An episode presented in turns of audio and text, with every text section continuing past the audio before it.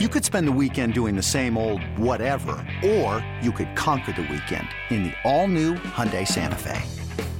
Visit HyundaiUSA.com for more details. Hyundai, there's joy in every journey. This episode is brought to you by Progressive Insurance. Whether you love true crime or comedy, celebrity interviews or news, you call the shots on what's in your podcast queue. And guess what? Now you can call them on your auto insurance too with the Name Your Price tool from Progressive. It works just the way it sounds. You tell Progressive how much you want to pay for car insurance, and they'll show you coverage options that fit your budget. Get your quote today at progressive.com to join the over 28 million drivers who trust Progressive. Progressive Casualty Insurance Company and Affiliates. Price and coverage match limited by state law. A, a, a Giants podcast for Giants fans by Giants fans. It's Shaun Morash and Paul Dottino. Down the sideline, into the end zone. From the offseason to the wins and the losses, it's time to take one, one, one Giants, Giants step, step. Welcome in to One Giant Step. Free on the Audacy app and everywhere podcasts are available. I am your host, Shaun Morash. It's game week finally. Finally, week one in the NFL has arrived. And before we get down to breaking down the nuts and bolts of the Giants and Cowboys ahead of Sunday night football, a couple programming notes. Again, all season long, you can download and subscribe to One Giant Step. I will have a game recap, a game preview, still kind of tinkering with some stuff as a co host as the season goes along, but you get just me here today. All weekend long, I will have more Giants coverage for you as the momentum builds. Saturday, and each and every Saturday from 9 to 9:30 a.m. free on the Audacy app and on WFAN in the New York area live. I will co-host with John Schmeelk a show called Big Blue Kickoff Live, where we will go in depth on the Giants and Cowboys and and the matchups and such. And specifically this Sunday, WFAN following Yankee baseball ahead of Giants pregame. I'm going to host a little extended pregame for you from about 5:30 to 6:50 ahead of the real pregame show on WFAN and free on the Audacy app. So that's Saturday 9 to 9:30, Sunday afternoon 5 to 650 530 to 650 somewhere in that range whenever uh, yankee postgame coverage wraps but we have you here on one giant step and we are taping this following already a big domino to fall in the NFL is the Detroit Lions, who are another playoff contender like our New York Giants in the NFC, knock off the Kansas City Chiefs in Arrowhead, which firmly puts the Lions now, I think, to start the year as a team where a lot of people are trendy, a lot of people are hot on. You can't necessarily call them a fluke. But where this does tie into the Giants, I think, is setting our bar and setting our expectations for the newly minted, newly signed franchise quarterback, uh, where we don't have to worry about if this is his last year. If not, and that's Daniel Jones. You saw Patrick Mahomes, I think, for the first time in his career, look extremely ordinary. Now, he still played a, a, a heck of a game. You still thought that he was going to find a way to get the Chiefs into the end zone or field goal territory and win, and it just didn't happen. Now, the Lions completely ate up the line of scrimmage, which is a big thing we'll get to on the Giants in a second versus good teams. But number two, look at the weapons that Patrick Mahomes is throwing to. Gone is Juju Smith Schuster. We know that Tyreek Hill is gone. So that was kind of the first domino. They replaced him with Juju Smith Schuster. Travis Kelce could not play in that game last night. He does so much for that Chief offense. And here are the Kansas City Chiefs with former Giant Kadarius Toney as one of their starting wide receivers. Uh, with Sky Moore, who got basically zero ta- targets, a guy named Justin Watson. Uh, let's not forget punt returner Richie James, who was the Giants' most reliable third down target, was not in theory good enough as a wide receiver to break through with some of these guys on the Chiefs who just did not do enough at all in the spot versus the Lions and the Chiefs looked extremely ordinary, scoring 20 points in a game with the best quarterback on the planet. Why does this matter?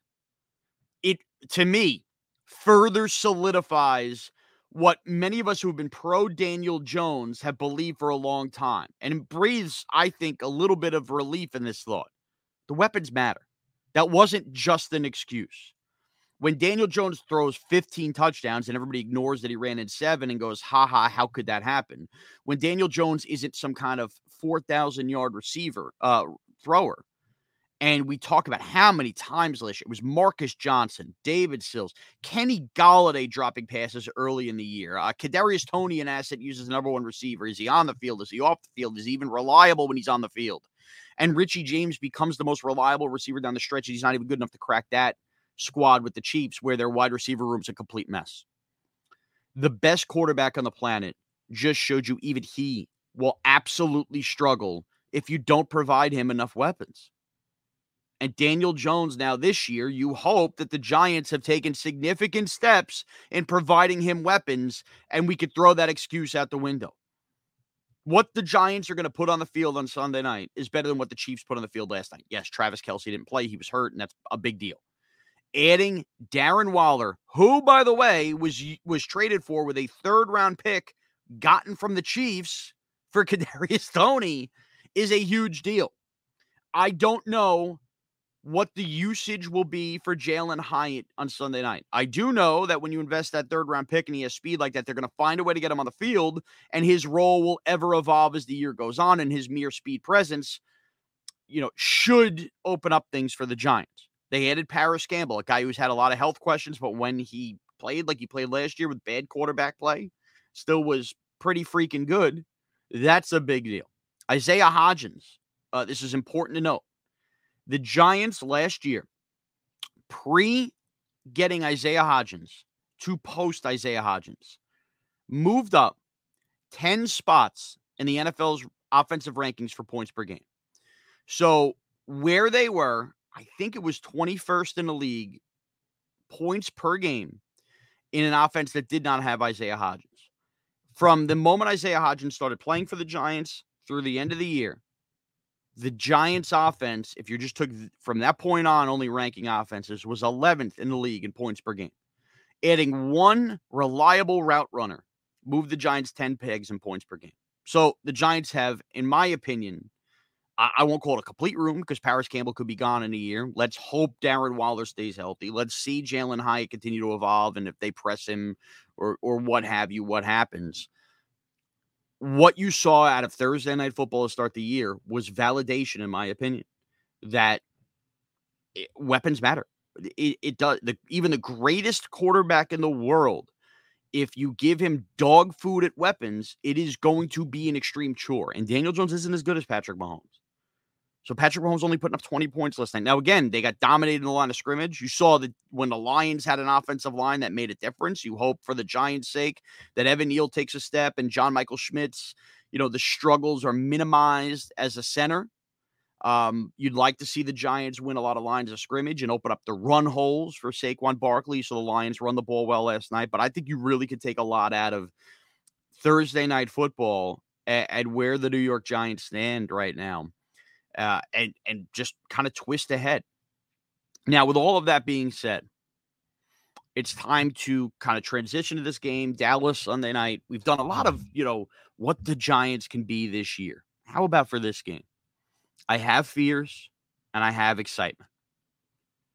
Here are the fears for this game, and I think they are obvious ones. The last. It's only a kick a jump, a block.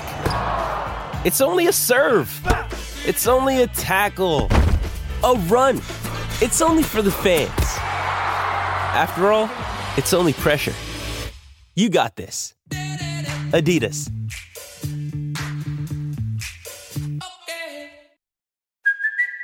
It's Kaley Cuoco for Priceline. Ready to go to your happy place for a happy price? Well, why didn't you say so? Just download the Priceline app right now and save up to 60% on hotels. So, whether it's Cousin Kevin's Kazoo concert in Kansas City, go Kevin, or Becky's Bachelorette Bash in Bermuda, you never have to miss a trip ever again. So, download the Priceline app today. Your savings are waiting.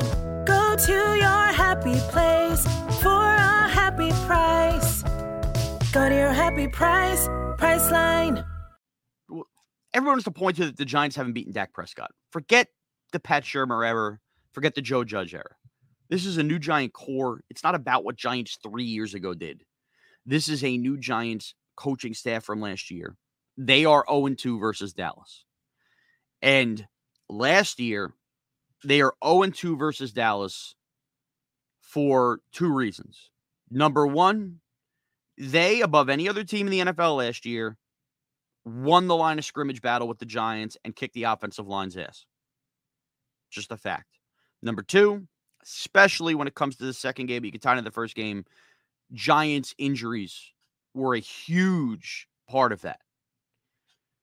Let's start with the injury part of it. In the Giants' first game versus the Cowboys, they did not have Dak Prescott, they had Cooper Rush. So you have to be fair. Dallas was dealing with awfully big injury themselves.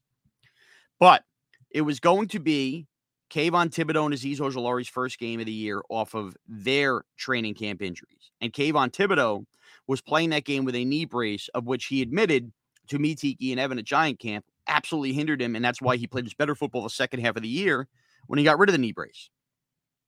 The Giants in that game played Sterling Shepard, who at the end would get his season ending injury, Kenny Golladay and David Sills as their starting receivers.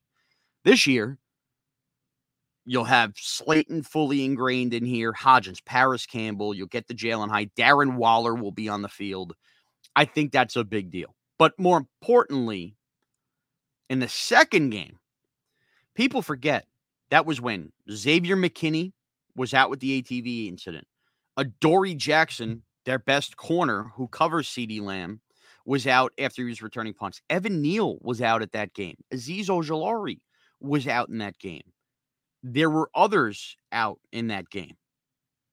It started to stack up. The Giants, if you look back, played like nine guys that were essentially practice squad players versus the Dallas Cowboys in significant roles. Their starting corners were Rodarius Williams and Fabian Moreau and we're going to freak out that the Giants are starting Deonte Banks and Tre Hawkins in this game along with Adoree Jackson. And the Giants led that game at halftime. And the Giants were in the first game versus the Dallas Cowboys into the late in the fourth quarter. In fact, they had a chance to go down the field and either tie or take the lead. And David Sills is slipping on the field, leading the picks. Kenny Golladay dropped a huge third down. I mean, the Giants were set up last year where it was just a talent thing. It was just a talent thing with the Dallas Cowboys. Now, this year, what can they change? right off the bat, Daniel Jones ran for his life in game one, and Micah Parsons found a way to wreck the game. I think Dallas would be stupid to keep lining up Micah Parsons over Andrew Thomas, but maybe they will. Evan Neal, this has to be a big show me game from Evan Neal. Look, you draft the guy seventh overall. I don't think it's too much to ask that the guy becomes a great right tackle in football. You didn't even draft him to be a left tackle. Um, but I guess we would sign for adequate right now. You'd sign for for decent right now. Evan Neal's injury, I think, derailed this season. I'm expecting him to take an enormous step. And by the way, he better because the swing tackle situation is a problem.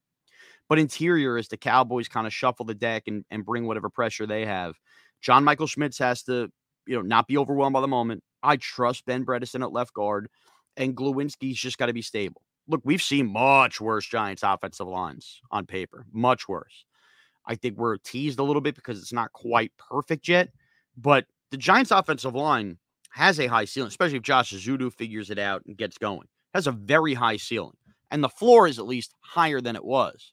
But it's still in a spot where if JMS is an overwhelmed rookie, if Evan Neal becomes a bust, it's possible where it can wreck the game. I mentioned the giant corners. That also remains a fear. Adoree Jackson playing in the slot on CeeDee Lamb is the right move.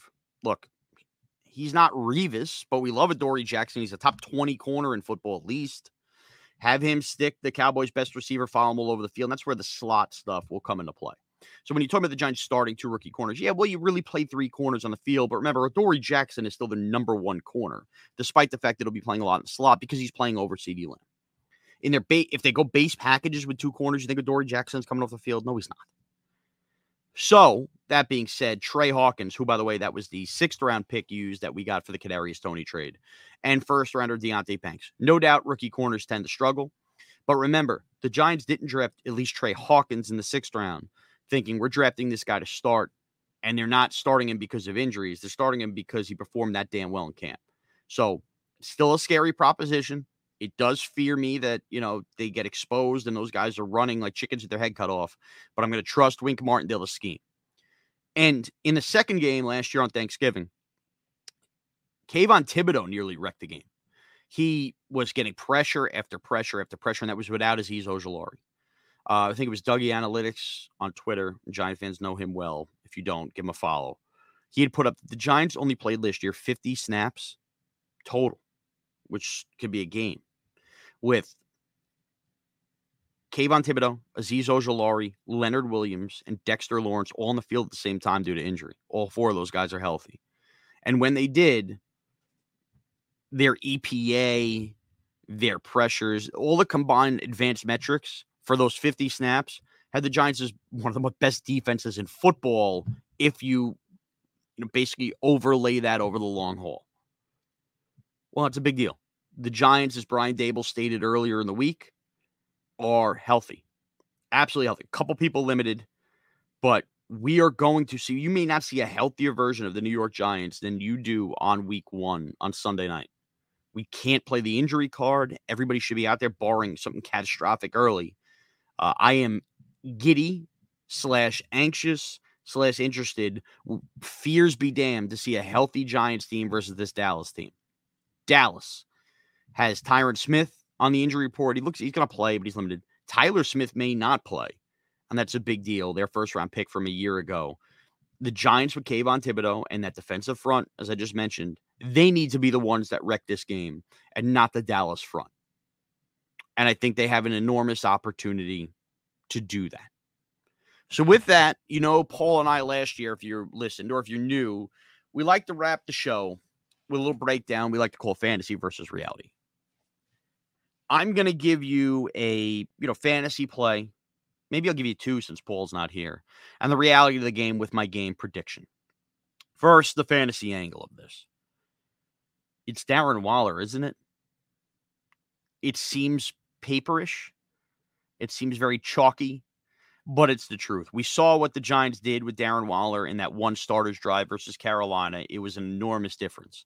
Mike McCarthy at his press conference on Wednesday or Thursday stated that the biggest problem with game planning for this game is they don't know exactly how the Giants are going to use Darren Waller. And Darren Waller is a matchup nightmare of which the Giants haven't had in a long time. Splitting as a tight end, splitting out as a wide receiver, and the creativity of Mike, Mike Kafka and Brian Daboll. McCarthy admitted this. It is their biggest challenge in this game.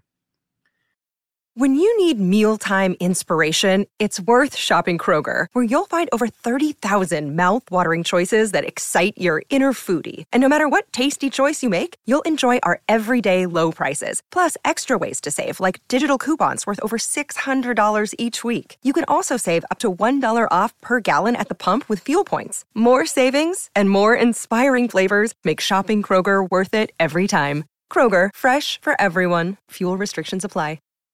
This episode is brought to you by Shopify. Whether you're selling a little or a lot, Shopify helps you do your thing, however you cha-ching. From the launch your online shop stage, all the way to the we just hit a million orders stage. No matter what stage you're in, Shopify's there to help you grow. Sign up for a $1 per month trial period at shopify.com slash special offer, all lowercase.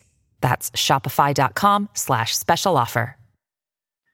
I am sure as the season goes on, if Darren Waller is the Giants' number one target, like we expect him to be, the teams will get more tape beyond this first game, kind of see, you know, what they can do, and maybe that opens things up for other people. But I think Daniel Jones, who loved Darren Waller all through camp, is going to feed Darren Waller eight passes in this game. Wouldn't shock me at all if he has 100 yards receiving. Uh, and I think Darren Waller finds his way to the end zone. Again, chalky.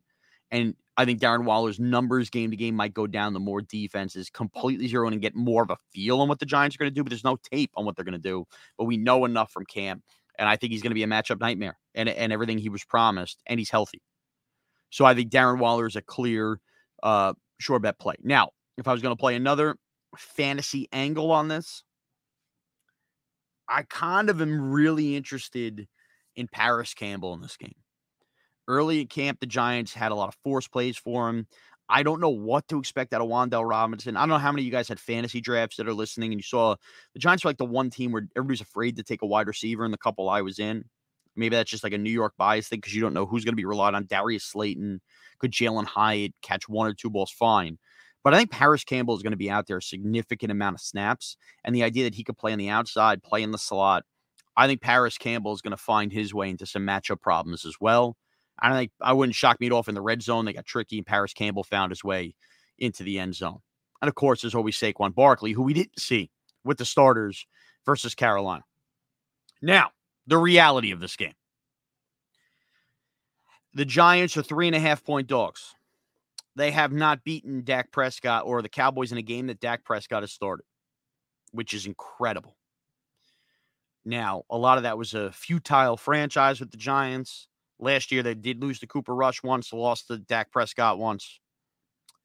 Dak Prescott is very much at a crossroads here as the Cowboys have traded for Trey Lance. I mean, that could be absolutely meaningless or it could be an insurance ticket. He was a turnover machine last year. But there's a cockiness and an arrogance to the Dallas Cowboys and their fan base.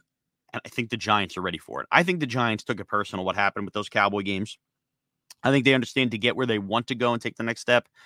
The losing specifically with the Cowboys and Eagles has to end. Sunday Night Football was a spot last year where Kayvon Thibodeaux rose to the occasion, was a primetime player. Daniel Jones played this whole camp with extreme confidence. Nothing is ever easy versus the Dallas Cowboys. But I think the losing ends in this game. Call me a homer. Call me a pom pom waiver. Uh, I have made this case probably since the Darren Waller trade happened, and as the team continued to add pieces, and we didn't even mention Isaiah Simmons or Boogie Basham in this uh, whole podcast. But we worry about the Eagles when we have to worry about the Eagles down the road December. I think that the Giants have done enough to close the gap on the Dallas Cowboys on the field. And yeah, they added Stephon Gilmore. Yeah, they added Brandin Cooks. Yeah, there's going to be a moment or two we go, damn, that rookie corner got beat. But I believe in this Giants coaching staff. I believe in this Giants scheme. And I believe the Giants win a thrilling 27 to 24 tight game on Sunday where Daniel Jones is making the plays late. I also think that the Giants will win the turnover battle in the reality of this game.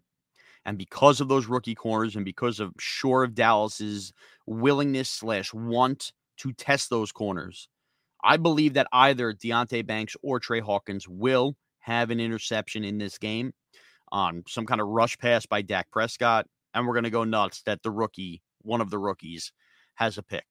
I think the Giants start 1 0 and feel good about themselves heading to Arizona. I think it's one of those ah, breath of fresh air. It was never easy because the Giants never make anything easy. And the Giants win a game 27 24, a pick for one of the rookies. Darren Waller finds the end zone. And that's the picture I'm painting.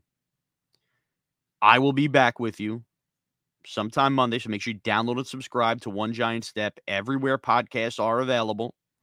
Uh, and we will give you your full recap, your full breakdown on on everything that happened on Sunday Night Football, and then already we get right into the to it. We start to peek ahead to Arizona in Week Two, and a game that the Giants absolutely looking ahead. You feel good about the fact that they should win. So if they beat Dallas, you don't want to get put the cart before the horse, but you start thinking two and zero oh is in play.